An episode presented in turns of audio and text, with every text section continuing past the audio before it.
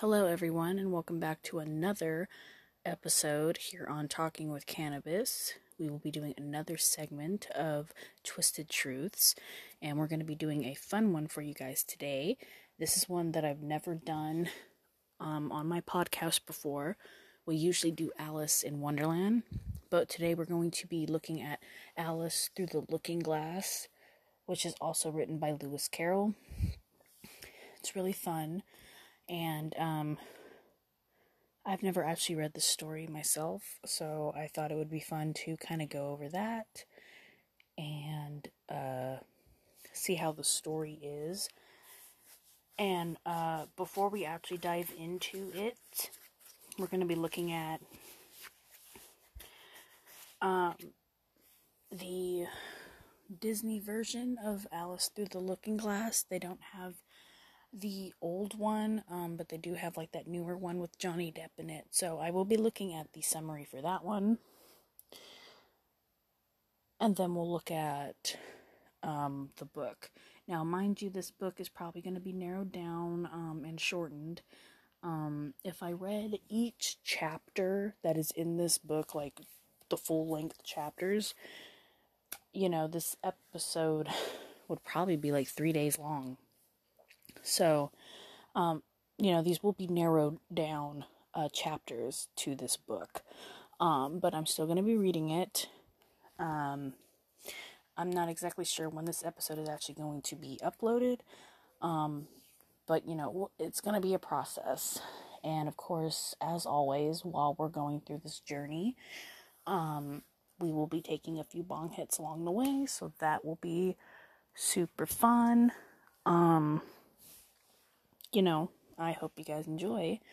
And uh, after this short break, we will go over the Disney plot and then we will go ahead and jump right into the s- story by Lewis Carroll. So just give me a short minute and uh, we'll go ahead and jump in. Okay, so it says here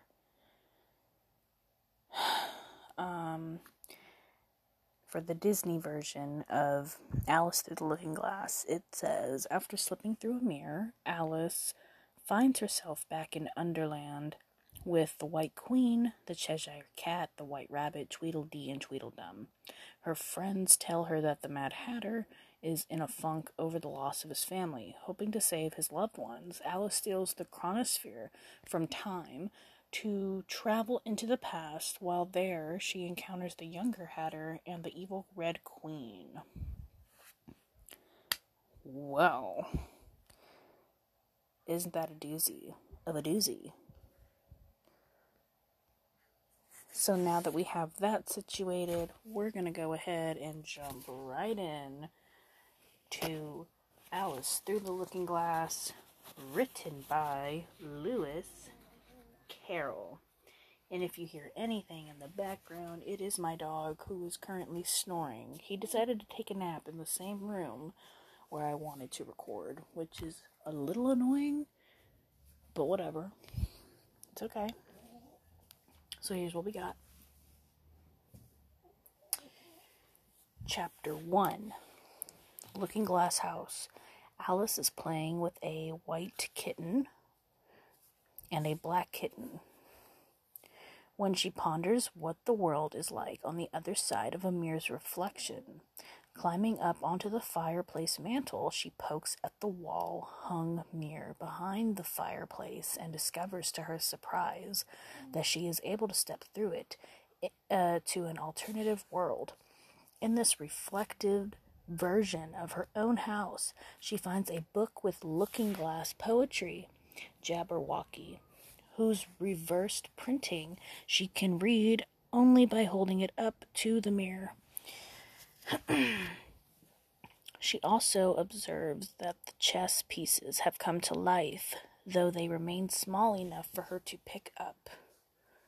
Chapter 2 The Garden of Live Flowers. Upon leaving the house where it had been a cold, snowy night, she enters a sunny spring garden where the flowers can speak. They perceive Alice as being a flower that can move about.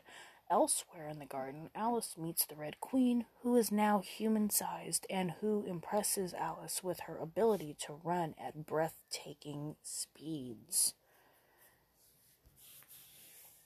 Chapter 3 Looking Glass Insects the Red Queen reveals to Alice that the entire countryside is laid out in squares like a gigantic chessboard, and offers to make Alice a queen if she can move all the way to the eighth rank row in a chess match. Alice is placed in the second rank as one of the White Queen's pawns and begins her journey across the chessboard by boarding a train that jumps over the third row and directly into the fourth rank thus acting on the rule that pawns can advance two spaces on their first move. She arrives in a forest where a depressed gnat teaches her about the looking glass insects, strange creatures part bug, part object, before flying away sadly. Alice continues her journey alone and along the way crosses the wood where things have no names. There, she forgets all nouns, including her own name. With the help of a fawn who has also forgotten his identity, she makes it to the other side, where they both remember everything, realizing that he is a fawn, she is a human, and that fawns are afraid of humans. It runs off to Alice's frustration. And before we jump into chapter 4. I'm so sorry. I'm going to take a quick little break and might move to a different setup. Um, but hopefully everything is fine so far. Um, and I hope you're enjoying. Like I said, these chapters are a little shorter, so I'm sorry that there, mm, you know, isn't as much detail as, you know, we probably would have both enjoyed here. But all is all is good. Okay, everyone. Now we will be um going over the next few chapters of Alice Through the Looking Glass. Chapter 4 is titled Tweedledee Tweedledum and Tweedledee. She then met the fat twin brothers, Tweedledee and Tweedledum, whom she knows from the nursery rhyme. After reciting the long poem, The Walrus and the Carpenter, they drew Alice's attention to the Red King loudly snoring away under a nearby tree and maliciously provoke her with idle and philosophical banter that she ex- exits only as an uh, imaginary figure. In the Red King's dreams, finally the brothers begin suiting up for battle only to be frightened away by an enormous crow, as the nursery rhyme about them predicts. Sorry about that. Chapter 5 Wool and Water. Alice next meets the White Queen, who is very absent minded but boasts of her ability to remember future events before they have happened. Alice and the White Queen advance into the chessboard's fifth rank by crossing over a brook together. But at the very moment of the crossing, the queen transforms into a talking sheep in a small shop. Alice soon finds herself struggling to handle the oars of a small rowboat where the sheep annoys her with seemingly nonsensical um, shouting about crabs and feathers. Chapter 6 Humpty Dumpty after crossing yet another brook into the sixth rank, Alice immediately encounters Humpty Dumpty, who, besides celebrity, cel- sorry, celebrating his unbirthday, provides his own translation of the strange terms in Jabberwocky. In the process, he introduces Alice to the concept of portmanteau words before his inevitable fall. Chapter 7 The Lion and the Unicorn.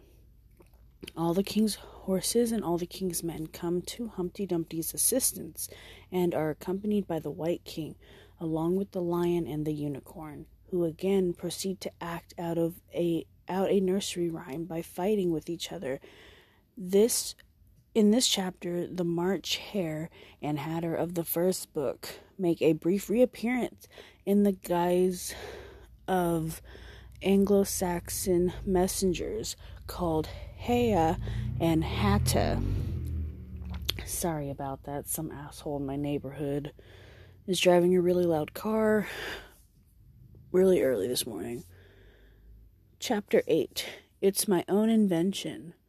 Upon leaving the lion and the unicorn to their fight, Alice reaches the seventh rank by crossing another brook into the forested territory of the Red Knight, who is intent on capturing the White Pawn, Alice, until the White Knight comes to her rescue, escorting her through the forest towards the final brook crossing. The knight recites a long poem of his own composition called Haddock's eyes and repeatedly falling off of his horse. So, just a quick thing I wanted to tell you guys if you guys weren't aware. Um, there's a very, very, very old Alice in Wonderland play, and it's a two parter. So they do Alice in Wonderland and then they do Alice Through the Looking Glass. I believe it's on YouTube for free. It's it's super old. Um it has uh like a blonde, like a platinum blonde Alice. She's little. She's like a little kid. Um but it's like a play and uh yeah, it's it's a lot. So, uh, if you're interested in maybe seeing, watching all of this play out, like in a play form, you could check out that movie.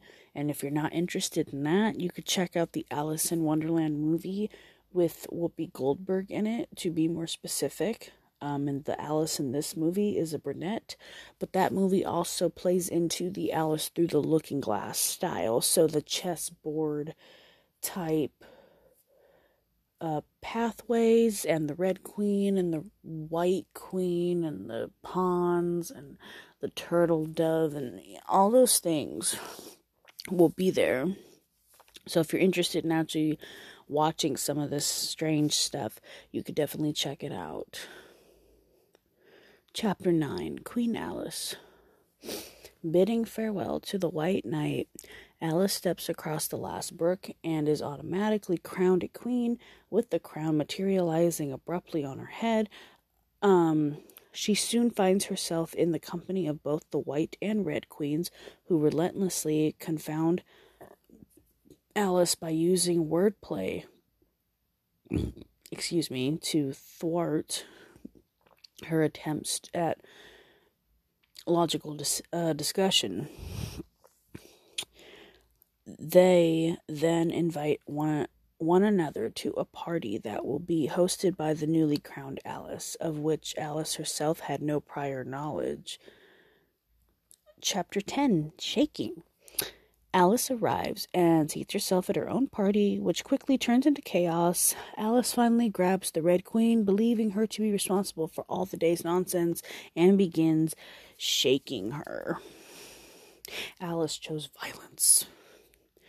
Just kidding. Uh, chapter 11 Waking. Alice awakes in her armchair to find herself holding the black kitten, who she deduces to have been the Red Queen all along, with the white kitten having been the White Queen. So she was shaking a cat in her dream. I'm sure the kitten's fine. I hope. Chapter 12 Which Dreamed It. The story ends with Alice recalling the speculation of the Tweedle brothers that everything may have been a dream of the Red King and that Alice might herself be no more than a figment of his imagination. The book ends with the line, Life, what is but a dream? And that, my friends, is the uh, shortened version of all the chapters in Alice Through the Looking Glass. I hope you guys enjoyed. I hope it wasn't too boring. Um, I found the story very fascinating, reading it from like a book point of view. Um, I hope you guys liked it and found it fascinating. Um, and I hope you guys stay tuned for the next um, Twisted Truths episode that I will be working on probably sometime next week. Um, so I hope um, you guys will be looking forward to that. Um, I look forward to making the episode for you guys. Um, and we're going to take um, a little hit and then we will wrap up this episode and I will talk to you guys in the next episode. So, um, stay lit and stay safe out there, guys, and um, enjoy uh, the rest of your uh, the rest of your March. Um, April is right around the corner, so be prepared for um, April Fools. Bye. Um, well, not bye. Um, I was gonna say bye, guys. You know, I'll see you guys later.